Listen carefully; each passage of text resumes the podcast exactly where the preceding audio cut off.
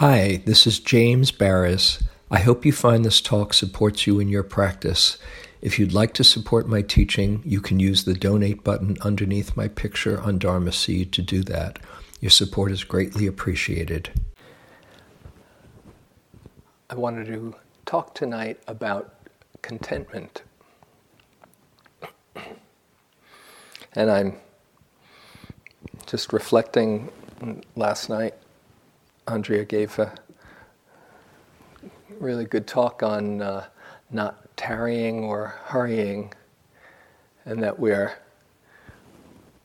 we're here uh, to do some really profound, important work. And it's important to not just lay back, you know, and tarry or you sink, or not to struggle or hurry, but to uh, to have a a really inspiring vision helps to to really put what you're doing here in perspective. And so, as is often the case, there's many different um, facets of practice and of the truth. And what I wanted to talk particularly about tonight is this idea of contentment um, in the context of not tarrying or hurrying. Early on, Carol gave a talk on uh, where she she shared the teaching on yatha bhuta, on just accepting things as they are. Like it's it's like this is really a key to the practice, and this points to this uh, attitude of contentment. The Buddha, he talks of um, renunciation as being one of the one of the principal ways of finding peace in his own mind. He saw when he had thoughts of renunciation, letting go of wanting, that that led him to um, to real happiness and peace. So, one part of contentment has to do with this quality of renunciation or letting go. Letting go, that is, having a simplicity with opening up, accepting what's here, giving up what complicates, confuses, giving up what contracts the mind, and putting down the burden of trying to hold on or carry around this extra baggage that we seem to not be able to let go of. Isn't that interesting? You know, just, oh, gee, do I need to carry three extra suitcases as I'm going through my life? Well, um, no. You'd think, oh, okay, I got the idea. But they just seem to magically come into our hands, and there we are lugging them around. And it's such a great relief. It's such a, a source of happiness to discern what we want from what we need. That's really the key. This is not talking about depra- deprivation or sacrifice, but just seeing what do I really need as opposed to what do I want, which is endless.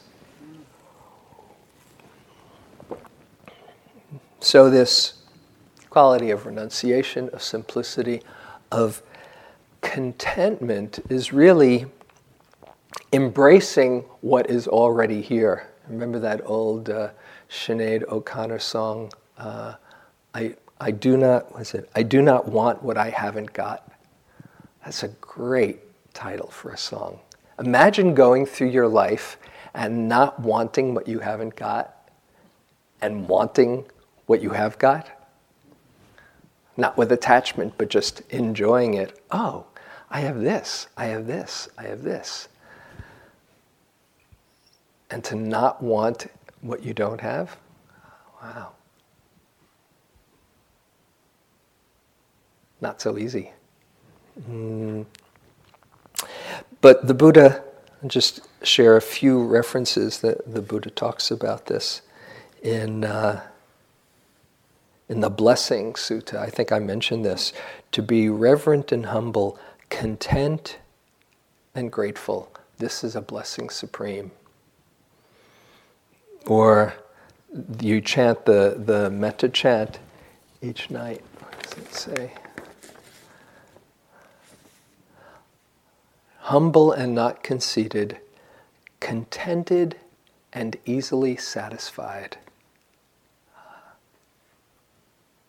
Contented and easily satisfied. Mm.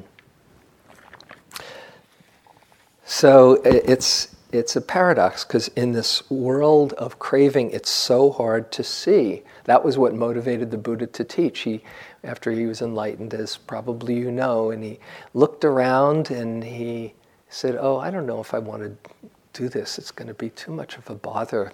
People, you know, people won't get it, and it'll be a vexation to me, and just a whole lot of pain and annoyance." And then he saw that everybody wants to be happy and they're doing exactly the things that lead to more suffering. That is, not seeing the relief of not wanting and thinking that satisfying their desires are going to make them happy. So that's what he was motivated by. And it's, it's such a big secret in our culture where the game is more is better, sooner is best. The epitome uh, of this, uh, somebody asked John D. Rockefeller when he was the, the richest man in the world, how much money will be enough? And his response was, just a little more. Isn't that amazing? I mean, that's that's a mini hell realm right there. Just a little more. Ooh, can you imagine living your life like that? Just a little more. It'll never be enough. Mm.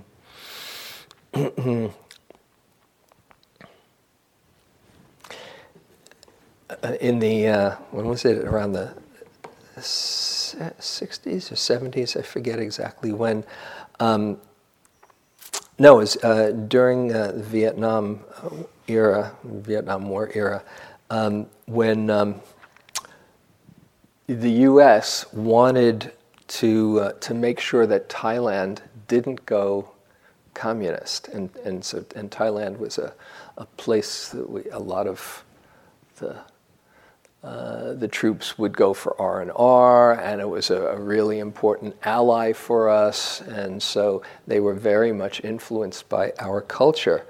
So um, there was pressure put on the Thai government um, to um, make it more of a consumer society like us. And so um, there was very strong pressure for the monastics, for the, the, the monks and uh, the, the great teachers to, um, they could continue teaching Buddhism, but they were strongly encouraged to eliminate contentment from the teachings. This is true. And most everybody went along with it, um, except Ajahn Buddhadasa, who was uh, very revered and also very courageous and very socially engaged. And he said, This is not Buddhism. And he got really heavy, heavy uh, criticism for this. And he refu- his refusal was basically the thing that stopped that campaign. But all of the, the, the, the Thai Buddhist uh, elders were ready to dispense with contentment because they, they wanted to be political allies and, ha- and, and aspire to our, our culture, the government was putting that kind of a pressure on.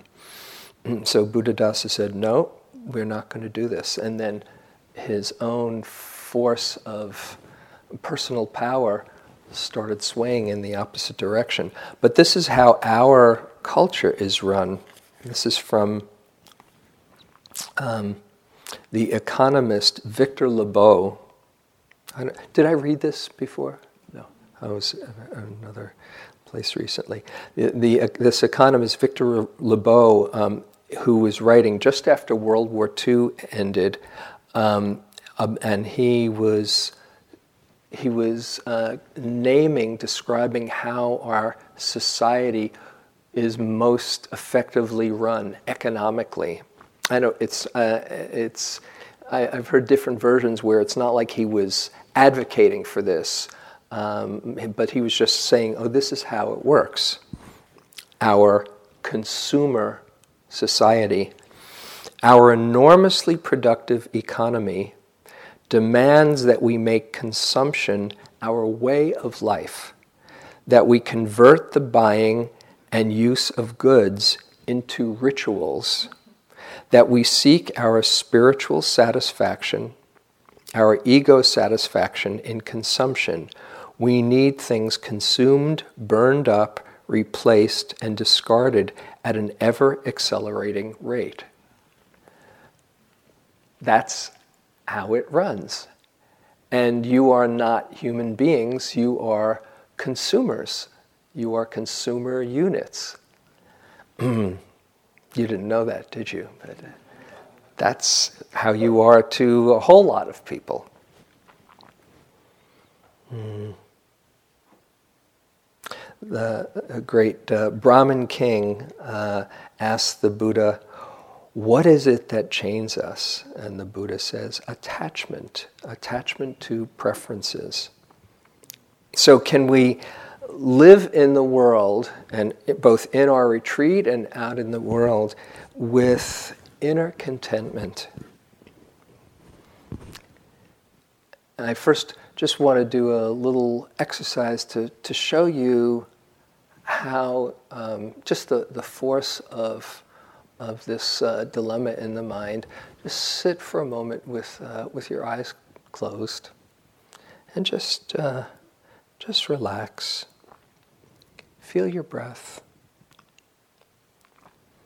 Maybe listen to the sounds or my voice or silence and just be open to this moment as it is, exactly as it is.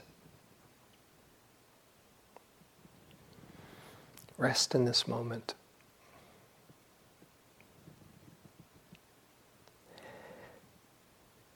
Now, think of something you really want.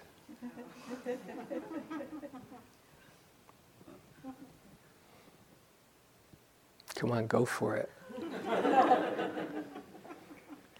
Get in touch with how much you want, whatever it is, the next sitting to be like, or this weekend to be like or the next six weeks to be like, whether or not you're staying or you're leaving. Notice how it feels to want. Notice how it feels in your body and in your mind.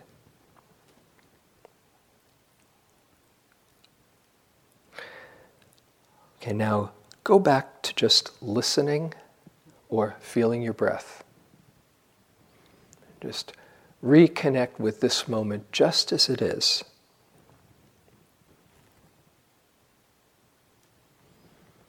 Just relax. Be here now.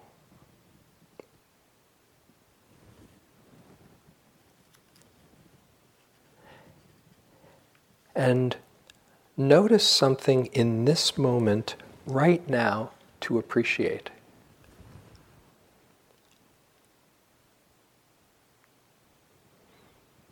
Being here in the Dharma Hall,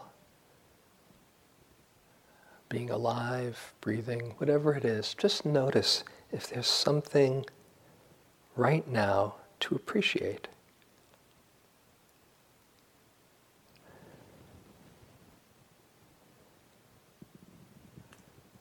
Notice how that feels, how it feels inside, in the mind, in the heart, in the body. Just enjoy what you've got.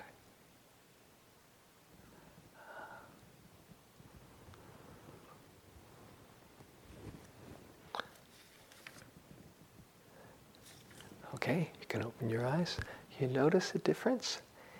In just one moment, oh, wouldn't it be nice if, and all of a sudden, peace is disturbed. All of a sudden, this moment isn't enough. And this is what we're practicing here. Just and it takes a lot of practice. Six weeks of practice. Maybe you're just starting to scratch the surface. You know, six weeks, three months of practice to overcome that deep conditioning of how seductive wanting is. And you start to see over and over again oh, when I don't want, there's ease and freedom. When I do want, it's a drag.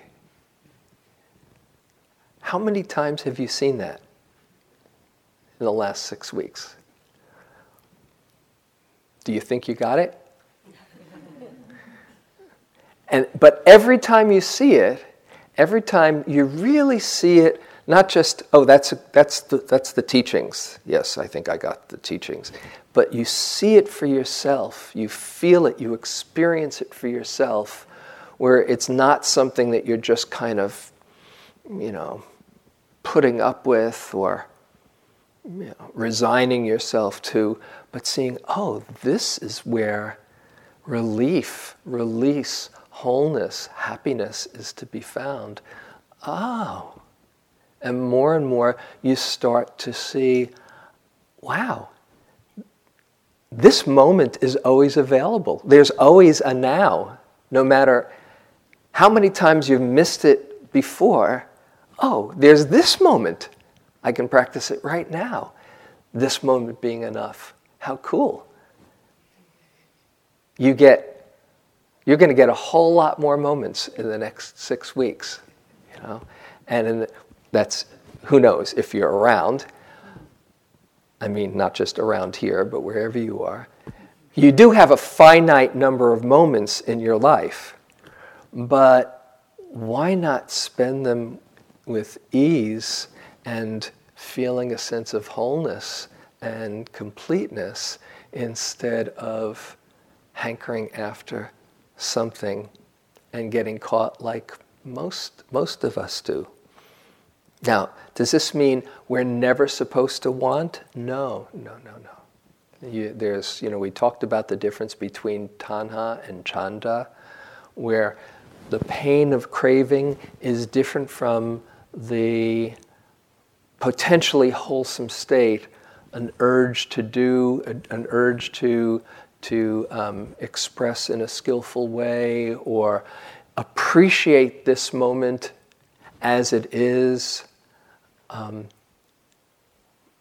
wanting, chanda, wanting to develop a, a heart that opens or a mind that sees clearly or that's free, that kind of wanting is very healthy. And even the wanting, let's be realistic as you go through life, you know, we want things that, you know, it's it's part of being human to want things. So it's not that, oh, I'm bad for wanting, but to really appreciate and enjoy what's here instead of getting caught in the wanting. Because when you're caught in the wanting, you can't even appreciate what's here. And, and just comes to mind a, a, story that I, I sometimes tell on retreats. I, I'm, I don't think I've told it here. When my son Adam was um, about two and a half, did I tell the story about him?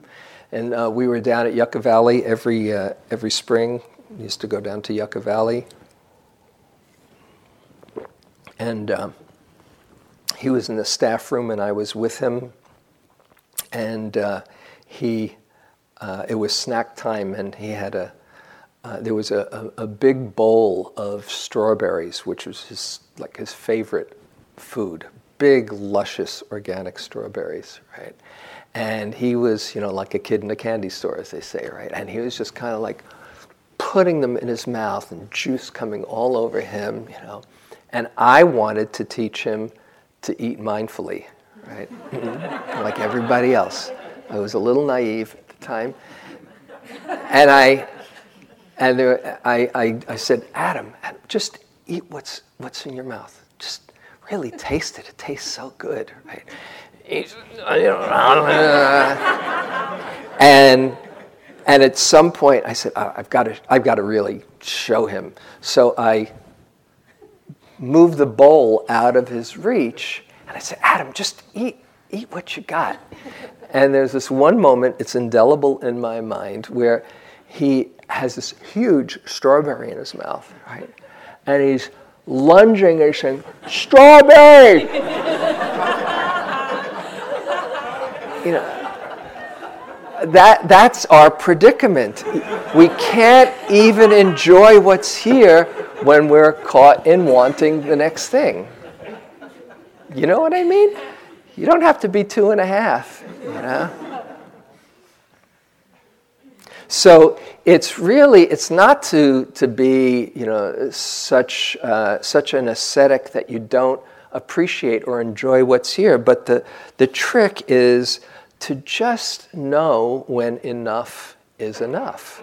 And there's a, I love this quote from uh, the Buddhist uh, e- uh, economist and uh, scholar and monk P.A. Payutto, a Thai, Thai um, scholar and monk, monastic, who he talks about the principle of moderation that is knowing the amount that's just right. He says, it is an awareness of that optimum point where enhancement of true well being coincides with the experience of satisfaction. Consumption balanced to an amount appropriate with well being rather than to the satisfaction of desires. In contrast to maximum consumption leading to more satisfaction there's moderate or wise consumption leading to well being. You know, that sweet spot that's, this is just enough.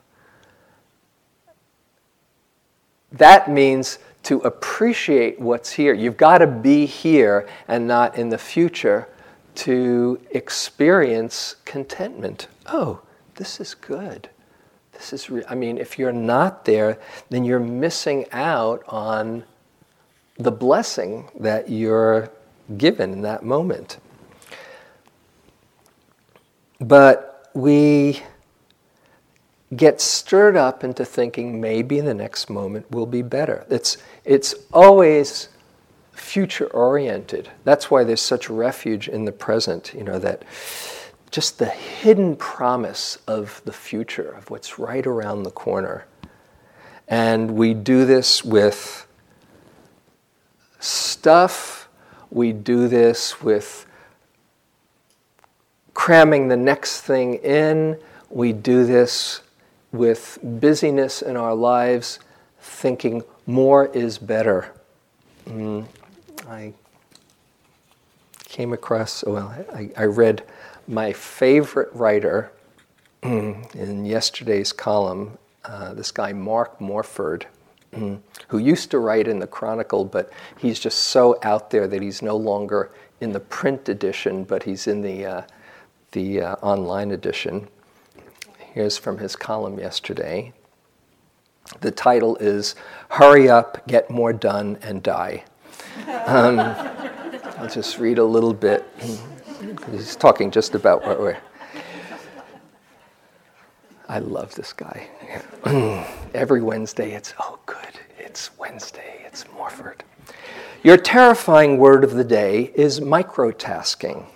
And it comes by way of a relatively humble, ostensibly helpful article I read via one of those perky little do it yourself blogs that exist to tell you a million ways to tweak and hack your entire existence to gain maximum productivity, efficiency, and improved overall time management. Because, well, if that's not the true meaning of this, this manic American life, what is?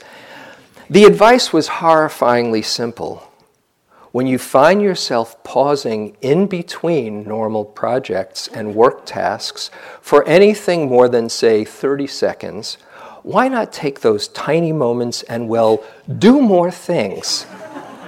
I mean, you're just sort of sitting there, right? What sort of things? Fast things, little things, otherwise inconsequential things you don't care about otherwise, like clearing your junk mail, refilling the stapler, changing your voicemail message, retweeting someone's Twitter blip, or giving a momentary damn about something you need not give a damn about otherwise. But hey, what else are you going to do? Breathe? Feel? Merely exist? What are you, a hippie? Uh, it's a fascinating and yes, terrifying idea, really, that if you could just maximize your output a little bit more, if you could cram into all open white space another thing to do, wow, think of all you could get done by the end of the day. Think of how much you could get checked off your list. I'll go later on the article. In any 48 period our period in 2010 st- says a stunning bit I just read in The Atlantic. More data was created than had been created by all of humanity in the past 30,000 years. and by the year 2020, the same amount of data will be created in a single hour. Go ahead, swallow hard. It is no longer possible to sit quietly on the park bench without checking your Facebook feed, chatting with Siri, that's the new uh, iPhone app that's causing a sensation, and waving to the CCTV cameras, it is no longer possible to be astonished at the wonder of your footfalls along the forest path and not feel the urge to check email, find the nearest Starbucks, hipstamatic the hell out of that beautiful fallen tree you cannot just sit in your car along a quiet country road without the GPS beeping that you took a wrong turn as OnStar pl- politely blows up your car. How easily we forget. Time expands, time contracts. Work will swell or diminish to fill a given space. You can do 10 things in an hour or one thing in 10. You can go to Spirit Rock Meditation Center for oh. two solid weeks and do absolutely nothing but wander the grounds in silence for 12 hours a day, and time will look at you like you're utterly insane as, you, as your breath and body thank you for all eternity. You can conversely microtask until your heart implodes and time merely will laugh and snort and find someone else to destroy.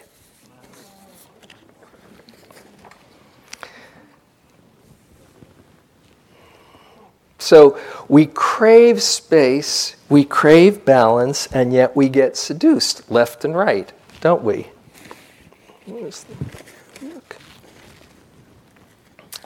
This is uh, from Peace Pilgrim. Did I, me- I, did I, mention Peace Pilgrim here? I keep on forgetting what I did say or not. I don't want to repeat it. Peace Pilgrim, who is this incredibly wise being, renunciate, who walked uh, walked all over the United States for about oh, uh, 20, 20 years or so, from the 50s to I think 1980 or so, just with a toothbrush and sharing the message of peace. Really wise being. Um, and she writes If your life is in harmony with your part in the life pattern, and if you are obedient to the laws which govern this universe, then your life is full and good, but not overcrowded. If it is overcrowded, you are doing more than is right for you to do, more than is your job to do in the total scheme of things.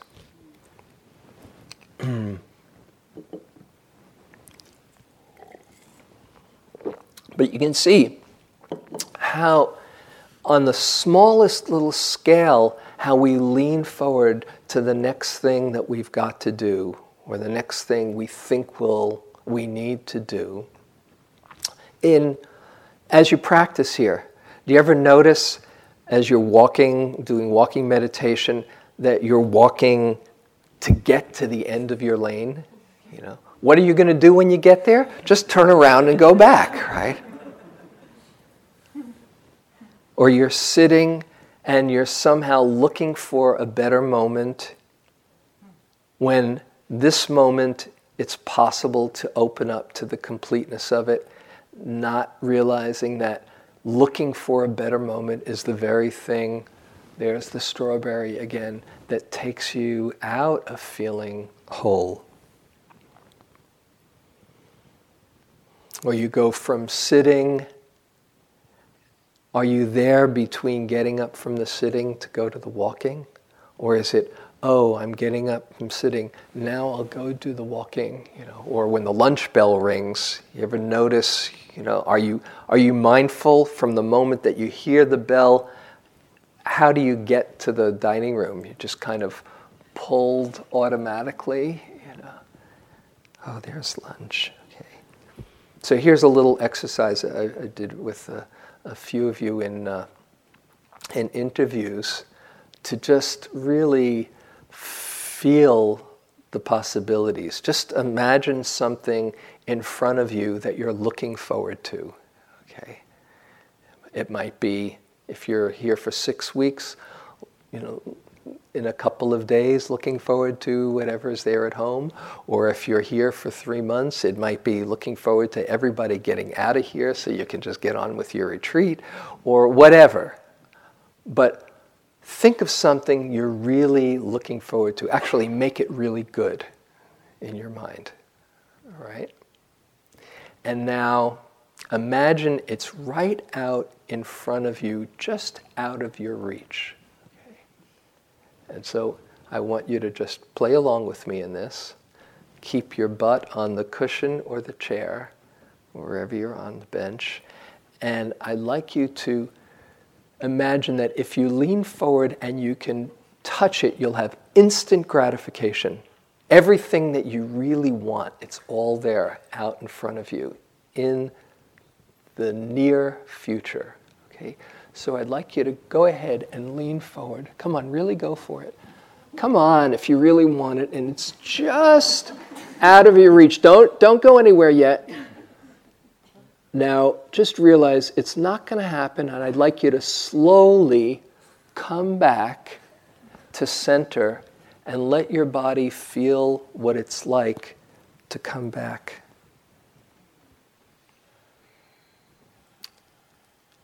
Sometimes we might know it conceptually, but our bodies feel the truth. This is really unpleasant, isn't it? How much of our lives do we spend like this? This is really centered, where peace is found, an ease, a connection, a contentment. This is where it's at. But you have to come here and practice for six weeks or three months to kind of get the idea. You know, and maybe little by little you're getting the idea. So I'll, I'll talk a little bit about different kinds of discontent and, um, and what is contentment, and then in the context of the greater picture of not just resting in contentment.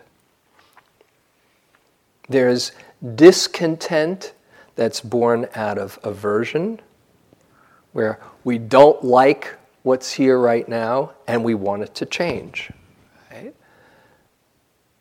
The physical experience is unpleasant or the mental experience is unpleasant and there's hindrances, and somehow we want it to go away. This moment is not what I ordered, and I'd like a different one, thank you.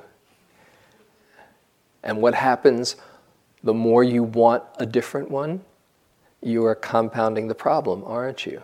Uh, there's a, f- uh, a friend of mine um, who runs a, a group for people with chronic pain. And she said when she started the group, and she has chronic pain herself, and she decided to run a group with a friend. And these are people with serious chronic pain. But she, um, she wanted to share the practice with them. And they were, uh, they were really open to it and into it. She's been uh, running this group now for, oh, I think about uh, three or four years. And she says it's extraordinary the shift that has happened with these people when they realize that they don't have to add on to their suffering by wishing it was different. And she says it's one of her, her favorite times of the week to spend with these people who are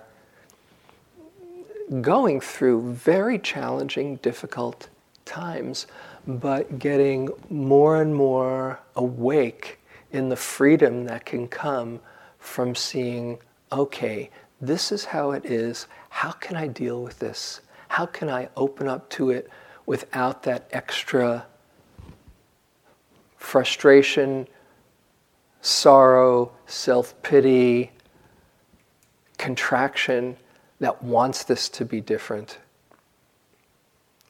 It's possible when you see this is the way it is, and there's not much I can do about it in the moment, you've got basically two choices wish it were different and get really bummed out, or saying, okay, this is how it is.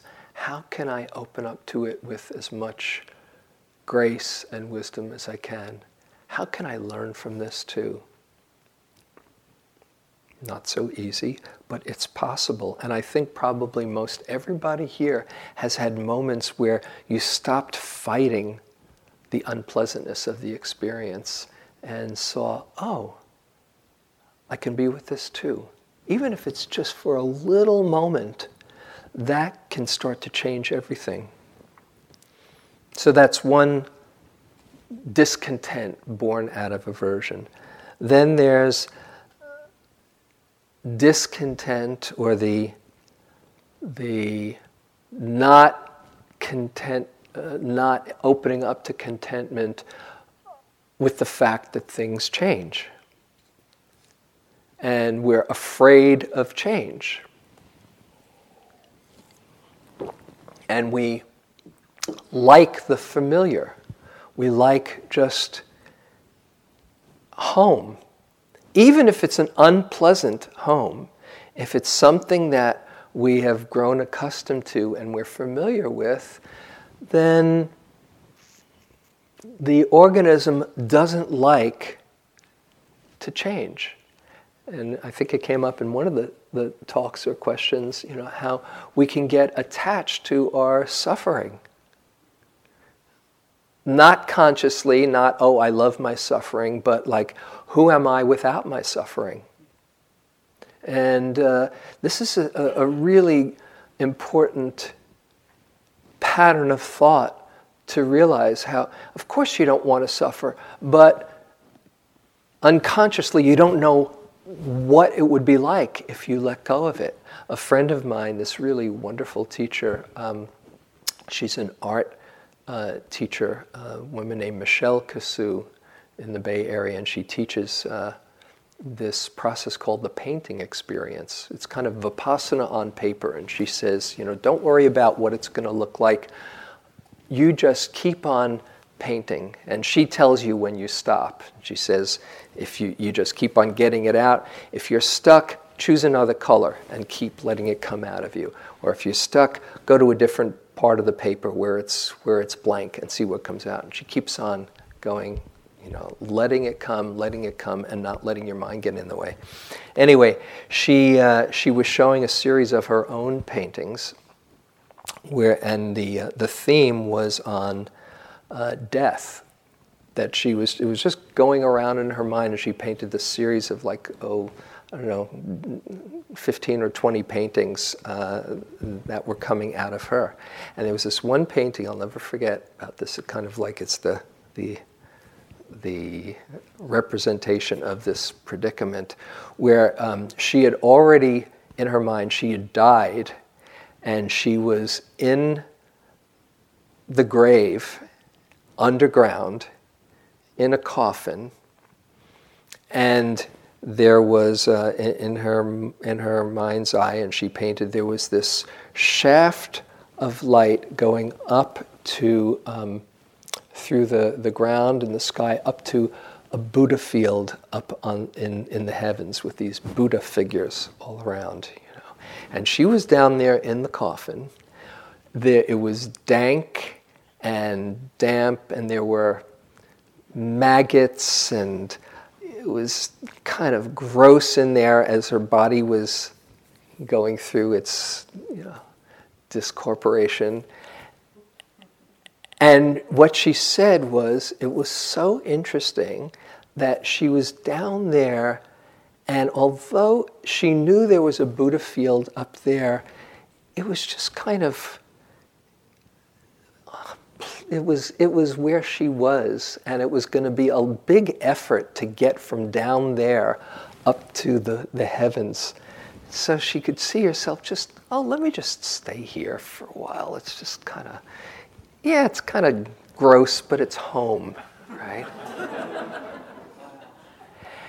And in a way we we we do this in our own subtle way you know oh, yeah, you know, here I am lost in this habit again, but it's familiar, you know, or I know this isn't going to be good for me, but, you know, it's what I do. So to let go of our attachment to the familiar, and part of contentment means to really allow for the natural flow of change to occur.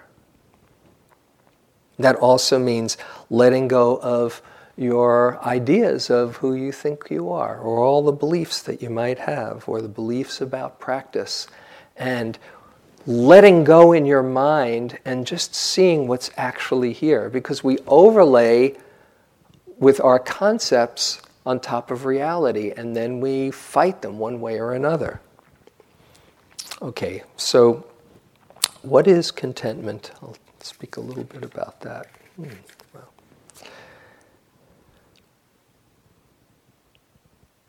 It's, as we have been saying, seeing this moment as complete. Every moment of mindfulness, if you can see it as a moment of okayness with life. In the moment of mindfulness, there's not a grasping at, at the pleasant or pushing away the unpleasant or taking ownership of the experience. It's just how it is. Every single moment of mindfulness is a moment where it's complete. The, the, the third Zen patriarch, where he says, uh, The way is perfect like vast space where nothing is lacking and nothing is in excess. That's a moment of mindfulness.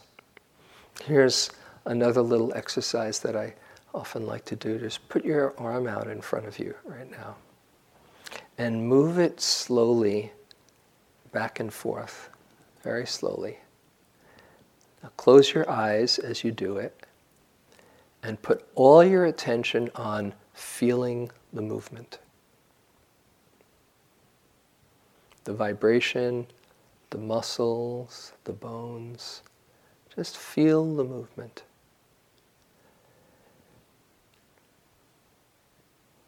Right now, do you need to add anything to make it a better moment? Or take anything away? It's just complete as it is. Okay, you can open your eyes. That is a moment of contentment where you're not looking for something else. Just, oh, it's like this right now. And it means allowing for it all to be here.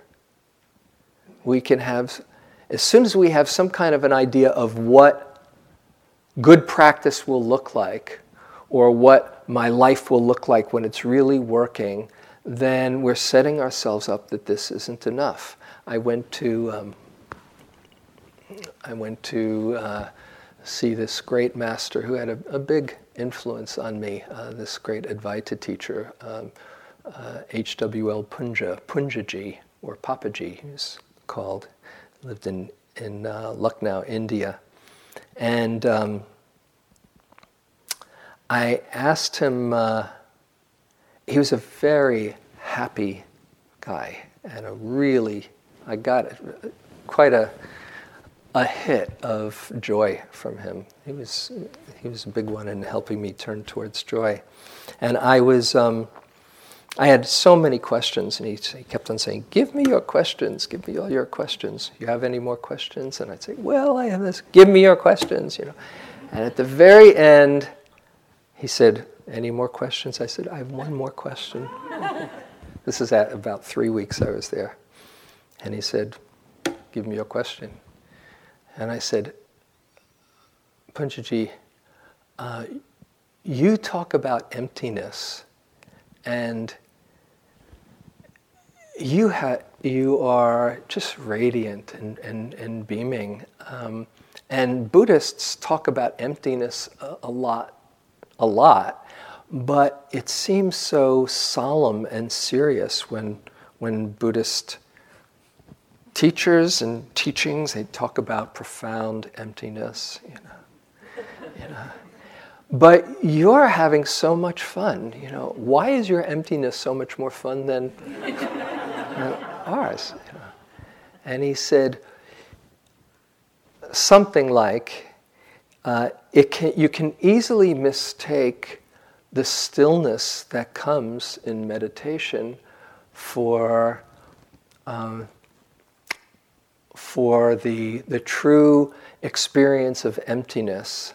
And if you think that emptiness has to be still and silent and serene and solemn, then all the activity and all the other appearances will not be as valid or valuable.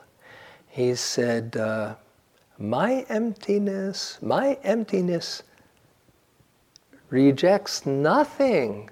In my emptiness, there's sorrow and joy and love and anger and everything. My emptiness rejects nothing from my emptiness. And he, ha, he starts laughing.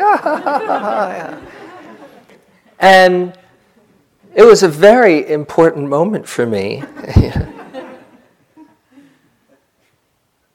Don't reject anything in thinking that that is going to bring you happiness. Your practice as you've probably seen little by little, is opening up to it all. To see this is a moment of life. You take refuge in the Dharma. What does refuge in the Dharma mean? It means that life is giving you what you need to wake up to in this moment. How can you relate to it in a way that keeps your heart open and wakes you up to uh, the deeper understandings of freedom. So, contentment isn't struggling, isn't bargaining, it's allowing for it all, embracing it all. It moves from resistance to just a true holding of your experience if it's difficult with compassion, if it's not difficult with appreciation. It's really being open enough, wide enough, you know, big mind, the big mind to hold it all.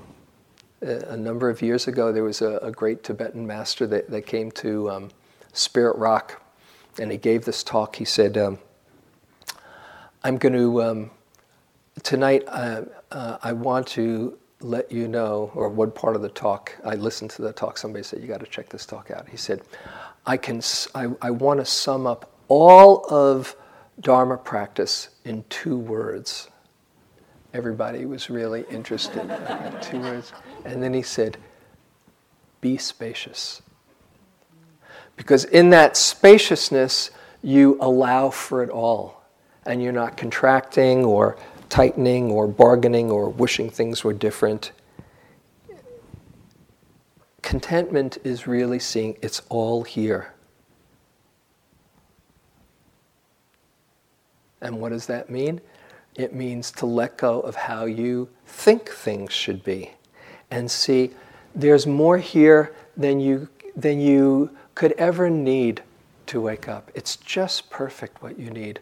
It's, and when you have a, a feeling of gratitude for life, gratitude really supports contentment because it, it's a sense that, oh, life has given me enough. There's uh, my, my, son Adam, uh, who, who's really into practice. He had this uh, really profound uh, experience. Uh, he was telling me, he said, it came to me the, just the experience that I called abundant enoughness. I love that phrase.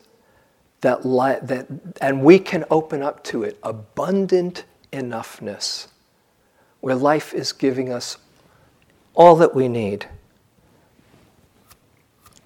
And that means letting go of what we think we need. Letting go, this is another uh, another passage I, I, like from Ajahn Sumedho is so quotable. The practice of letting go is very effective for, effective for minds obsessed by compulsive thinking.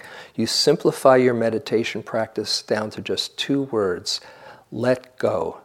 Rather than trying to develop this practice and then develop that, and achieve this and go into that and understand this and read the suttas and study the Abhidhamma and then learn Pali and Sanskrit, then the Madhyamaka and the Prajnaparamita, get ordinations in the Hinayana, Mahayana, Vajrayana, write books and become a world renowned authority on Buddhism. Instead of becoming the world's expert on Buddhism and being invited to great international Buddhist conferences, just let go, let go let go. I did nothing but this for about two years. Every time I tried to understand or figure things out, I'd say, let go, let go, until the desire would fade out. So I'm making it very simple for you to save you from getting caught in incredible amounts of suffering. There's nothing more sorrowful than having to attend international Buddhist conferences.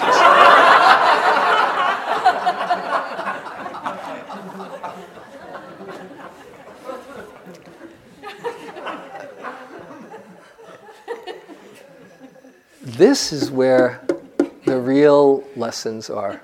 It's good to read the books and be inspired right here in this moment. Can you let go of thinking that you need more and open up to what's really here right now?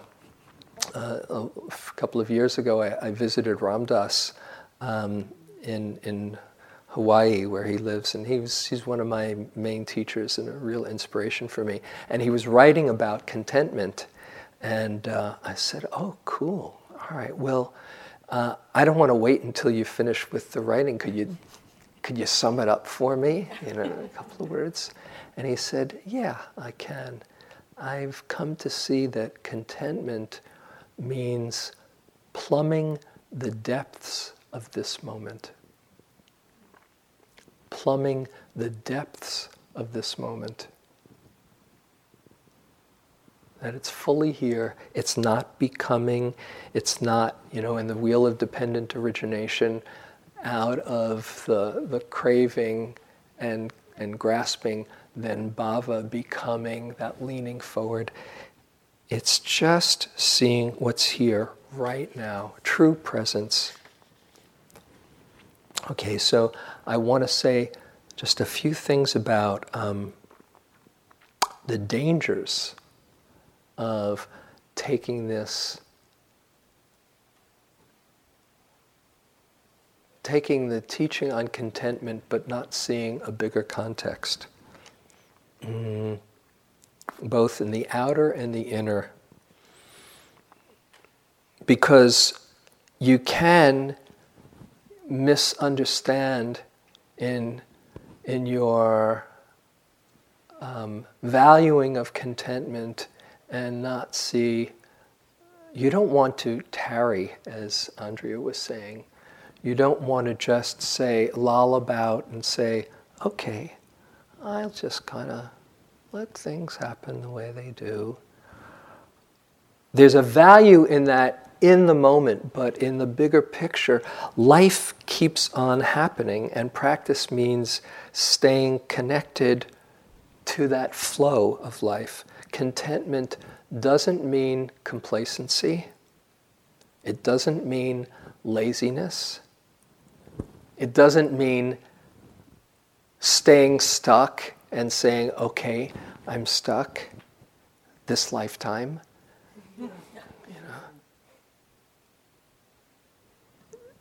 on a on an outer level, there's the the the sense that in your life you're on a journey and you can't stop that journey. And so it's important to, to see that contentment doesn't mean stopping. It doesn't mean playing it safe and being just where you are. It doesn't mean getting stuck in indecision. Well, what do I do with my life? Well, I'll just kind of keep on going right the way I am, and and uh, and just you know I'll be content with this. There is a trajectory for your life and a rhythm to your life, and part of the practice is really trusting and a deep listening of how your life is unfolding content with, with things as you are experiencing them, but also being inspired by a vision. What are you going to do with your life? And I know some people who are uh, leaving the retreat and others who are here for three months and will be leaving and have choices to make in their life, uh, that big choices, and it's not always easy to figure out what to do. But you don't really need to figure it out. Just really keep on listening and trusting in life. I, I share the story sometimes. I was at a, a crossroads in my life uh, many years ago. This is in 1977. I had been teaching school for uh, many a number of years in, in New York City, and um, but I felt like it was like the end of, of that cycle. I'd been teaching for about 10 years there. But I was making good money, $17,000. Um, and I didn't want to let go of, of that security. But it felt like it was about time. And then there was um, the center here was just, just open. I had sat the three month course in 76. I thought, well, maybe I'll go up and, and work at IMS. Uh, but then there was moving out to California, which was calling to me. And then there was going to Asia, have my Asian experience. Right? So they all seemed like good options, and I didn't want to blow it. But I was afraid to make a mistake. So I kind of went round and round in my mind, you know, what am I going to do? What should I do? What should I do? And uh, couldn't figure it out. Finally, I went to this very wise man who I'd gone to a number of times before every summer when I was out in Colorado. I'd go um, and uh, I'd go there for Naropa, and, I, and he lived in Denver. His name was Reverend Miller. He was a psychic, $5 a reading, right? he wasn't in it for the money, but he was really wise. And I said, I need to go see Reverend Miller. I'd seen him before. And I went to him and I told him my my uh, options, and I said, "What should I do? I, I really don't. This I don't want to blow this, you know." And he said, um, "Well, I won't tell you what to do." I said, "Oh, too bad." He said, "But I will tell you one thing." I said, "Yeah." He said, "Doesn't matter." I said, What do you mean it doesn't matter? That's my life you're talking about. And he believed in spirit guides and, and devas and things like that. So, you know, I, I didn't know what was going on, but I knew that he was wise. And he said, if you're stuck and frozen and afraid to take the next step, then your guides can't help you. But if, given the information you have right now, you take your next step and your next step, your guides can help and support you. And you take a few steps and then you see, oh yeah, this is feeling right. Or you take a few steps and you see, oh no, it's not this one, I should try the, the other option. Or you take a few steps and it leads to something that you never would have imagined that opens up a whole new uh, part of your journey. So, really, it doesn't matter. Your life is going to keep on unfolding. You just don't get stuck in fear and indecision and just keep putting yourself in motion and be willing to listen to the unfolding with okayness, with contentment, with wakefulness as it all unfolds. Best $5 I ever spent. So, on the outward side, living your life on a personal level and not being stuck in playing it safe. That's not what contentment is. Also, in the outer world, being content with your lot is just part of the deal. What are you going to do with your practice? You're part of a larger whole. And part of listening to your life's journey is finding out how life wants to express itself through you. What are your gifts? What kind of contribution do you make to the world? Unless you're living a monastic life, which is a really wonderful, inspiring life, you're part of uh, a, a larger society. What do you, what are you called to do? Because that's where real happiness is, is finding your, your calling and expressing and sharing your gifts. Uh, this line by Howard Thurman, maybe you're familiar with. Don't ask what the world needs. Ask yourself what makes you come alive, and then do that, because what the world needs is people who've come alive. And so, contentment also means really listening to what life is calling forth from you and making it a joyous adventure instead of some kind of heavy duty pressure. That's where authentic happiness comes. I think I mentioned it. Seligman, uh, the father of authentic happiness, talks about when you can find your gifts and really find a way to express them. That's where true happiness is. So, contentment is partly being with things as they are, but also listening to the voice of the Dharma as it comes through you and listening to what you're being called to do in your life. And that can be really exciting. The world needs your practice.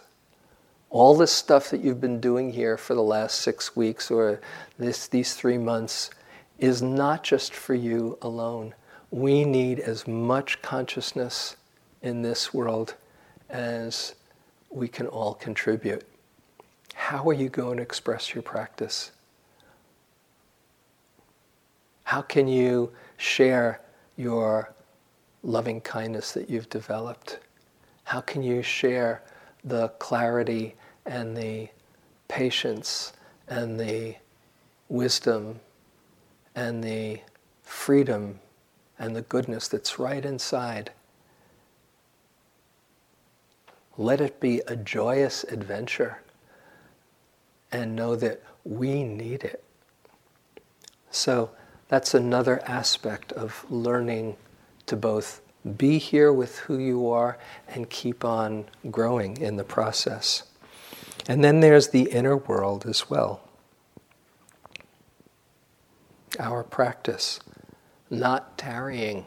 You know, as uh, Andrea said yesterday, or in that quote, I think Carol used it in one of her talks. The Buddha saying, Two things I came to know well not to be content with good states of mind so far achieved, and to be unremitting in one's commitment to liberation. So, contentment with the moment, yes. Being inspired by a larger vision of where this is leading to, yes. They both complement each other. And the way to full liberation is to open up to this moment just as it is. Not with bargaining, not with resistance, not with resignation, but an attitude that appreciates this moment and know that it's leading you to something quite extraordinary. You don't have to figure out what, but just keep on showing up and it unfolds on its own. So I'll close with one last poem about the mystery of this, allowing it to open on its own. This is a Danna Faulds poem. You mean to say that I'm plugged into the same socket as that electric blue sky? So vibrant that I want to lose myself in its azure height? You mean that the same juice that runs the universe flows through me like a love song or a bolt of lightning? You mean life isn't about being good or perfect or virtuous, but daring to freely follow energy? Are you trying to say in your slow and patient way that the presence of God is everywhere? That even as I bumble through my life, I have no reason to hide? That I'm not a sinner, but a conduit for light, that even when I'm dull and uninspired, the seeds of my awareness are sprouting even now. How utterly audacious, but I know you're right. Holding back just leaves me feeling less alive, while letting go leads, well, I don't know where it leads, but I know that's where I'm heading. Let's sit for a moment.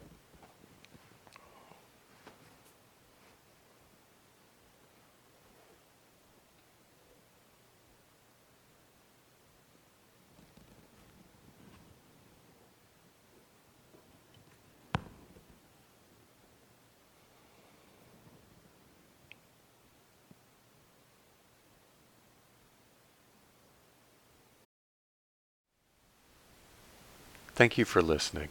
To learn how you can support the teachers and Dharma Seed, please visit dharmaseed.org slash donate.